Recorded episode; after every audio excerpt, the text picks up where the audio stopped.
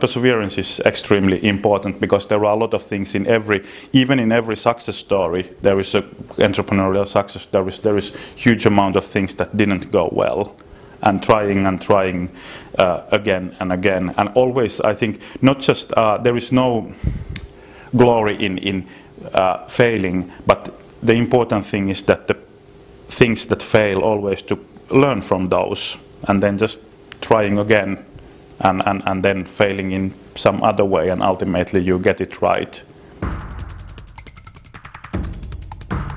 I believe that you need to have a good product. It doesn't help if you have a uh, great plans and this and that, but ultimately what you need to have, and that's what the uh, small companies compete with, it, is to have a unique product. And the unique product and kind of a team that can, seems that looks as if it can execute it. Those those things are in my experience, that uh, that are interesting uh, to to uh, early stage investors.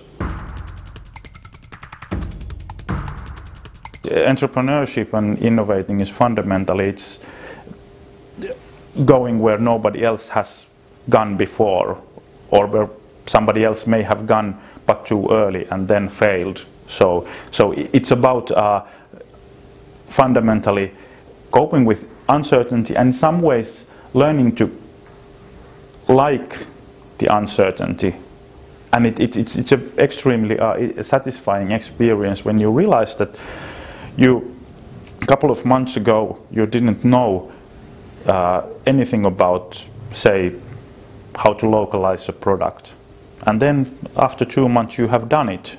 And you, you just somehow found a way to do it